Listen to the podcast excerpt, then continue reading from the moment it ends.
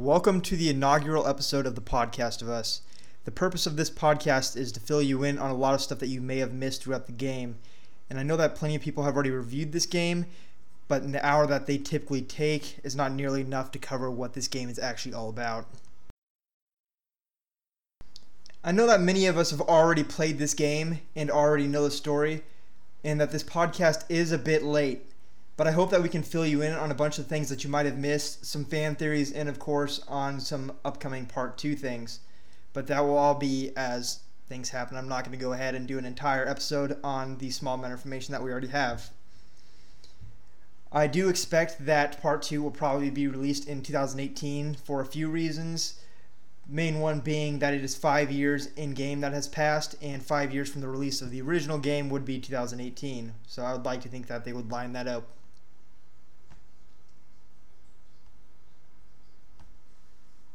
So, this podcast will obviously be filled with a lot of spoilers. So, if you are still planning on playing this game and have not yet beaten it and would like to keep a little mystery to it, then I suggest that you tune out. For our first episode, we are going to be covering the prologue of the first game. The way we are going to go through all the information of the game, uh, the DLC, and the comics will be in chronological order so it's going to go through the prologue, American Dreams, Left Behind, and then finally the rest of the first game. Hopefully, by the time that we make it through all of that, we will know a bit more about part two, and then we can actually talk about that. Though, if stuff does come up along the way, perhaps like at E3 or something, we will talk about it then as well, briefly through part of that episode.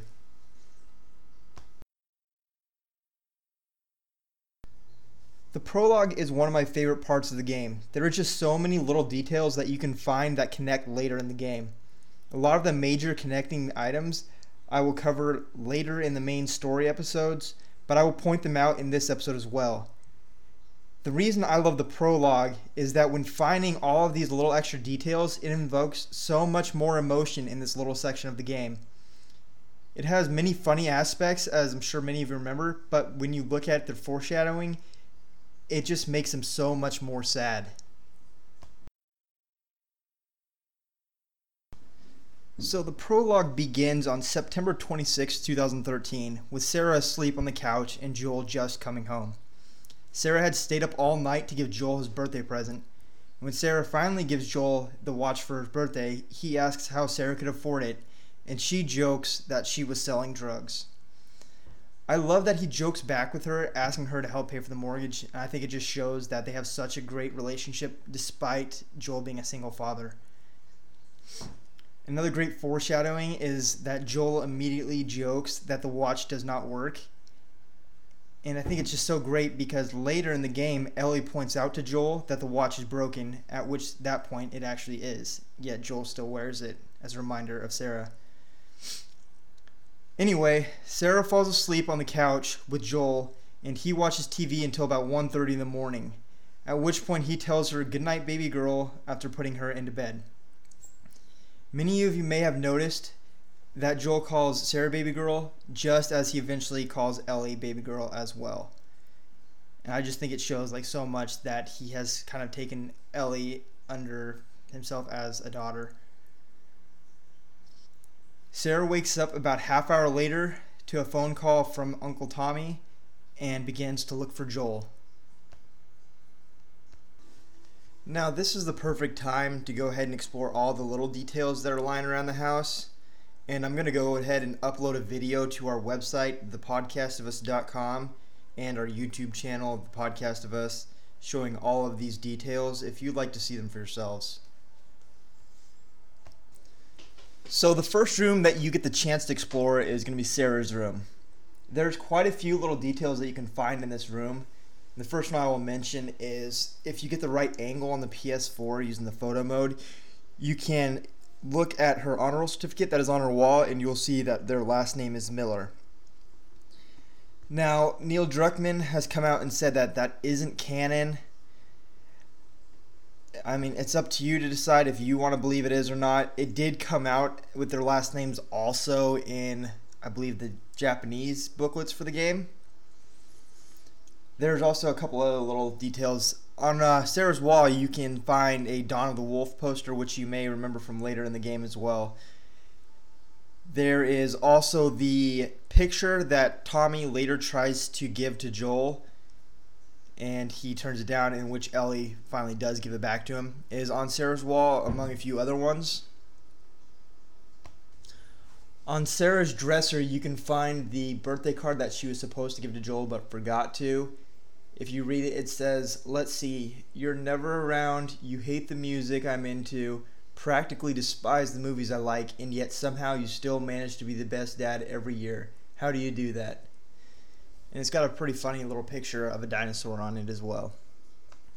On multiple bookshelves in the house, you will notice copies of The Turning. I don't know if they're books or games, but this is the arcade game that both Ellie and Riley play in Left Behind, well, pretend to play, and the one that Ellie talks about later in the main story. Something many of you may not know about is that The Turning was also a game that Neil Druckmann had pitched to Naughty Dog before. The game would have been a comic book style game in which you played as an ex con who had lost his daughter, just as Joel had lost Sarah, and wants to redeem himself by helping save a teenage girl. But this failed to be greenlit. Druckmann's original plans for the game were that you were going to be playing as a cop protecting a young girl, and then as the cop's heart condition acted up, you would switch and control the girl, who would temporarily become the protector of the cop. It was to the end with the cop getting bitten and the girl having to shoot him. Another failed version was a game they were working on called Mankind, which was similar to The Last of Us, only the virus only affected women leaving Ellie as the first known immune female. Obviously, this failed and never got greenlit as well. And the reason that they believe it failed was it was a misogynistic idea. And from what I understand, a lot of the female workers at Naughty Dog did not like it. I am glad that a lot of these games did not get greenlit because we would not have had all these items molded into the perfect game that we all know and love. You will also notice multiple books, CDs, and I believe a poster for a band, The Bash, which many people have pointed out might be a reference to the band The Clash. Now, another possibly sad or just a great connector to, between Sarah and Ellie is you'll notice in the corner of Sarah's room there is a plush giraffe. Once you have finished exploring Sarah's room, you can make your way to the bathroom, at which point you'll find a newspaper stating that the infection was caused by contaminated crops and that a crazed woman had killed her husband and three others. You can look around the hallway, but really all you're going to find is some artwork and a few books on construction. But after that, go ahead and make your way into Joel's room, and you'll notice on the TV is a news reporter talking about a gas leak, at which point there's an explosion, and you can also see that explosion out the window. One of my favorite little details of the prologue you can actually find inside Joel's room is you'll notice he owns, in his room at least, multiple copies of Dawn of the Wolf. Now, there are more copies in the house, but none are located in Sarah's room, so I think that he might have been the real fan. As you make your way downstairs, you'll notice emergency service lights going by the window. You can explore the living room. You're not going to find much more new stuff. I believe there's a bookcase. You're going to see more Dawn of the Wolf, along with a few other books that you'll recognize the titles from, from both Sarah's and Joel's rooms.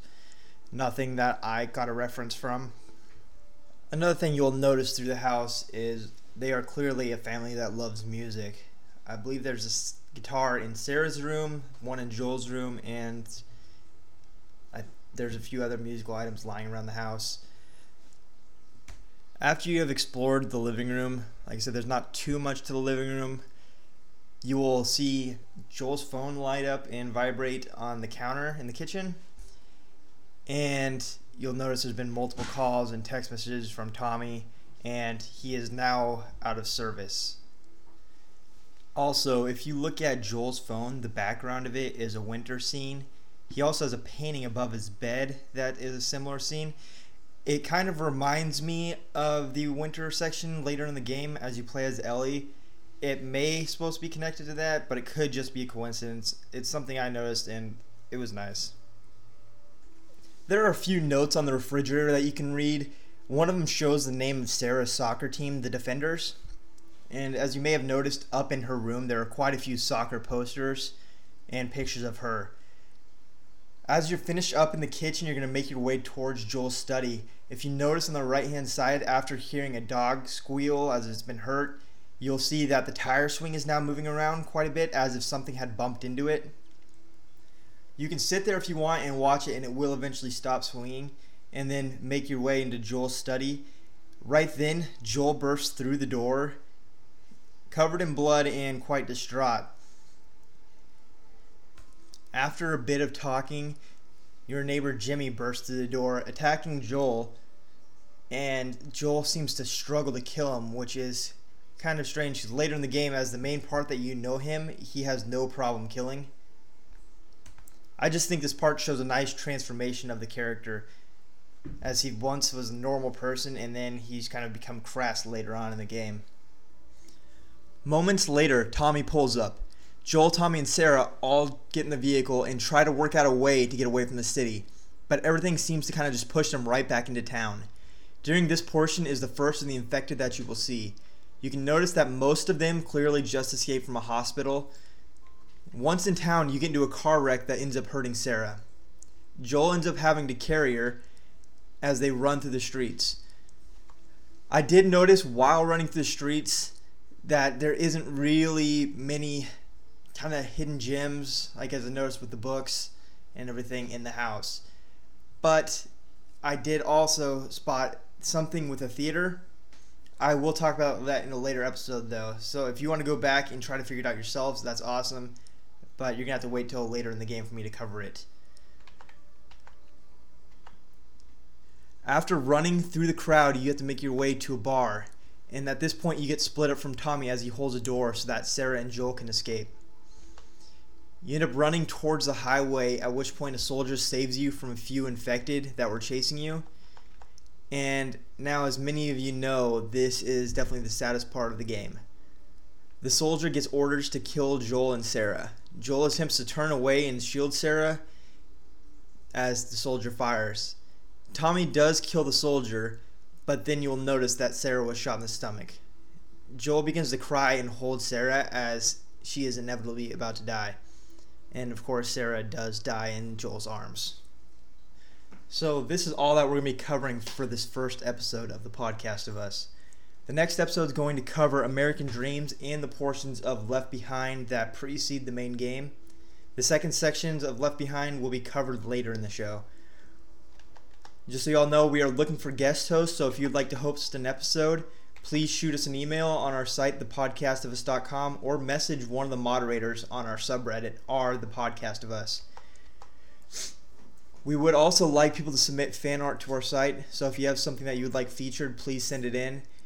And if there's something that we said incorrectly or something we missed, please let us know and we will go back and correct it.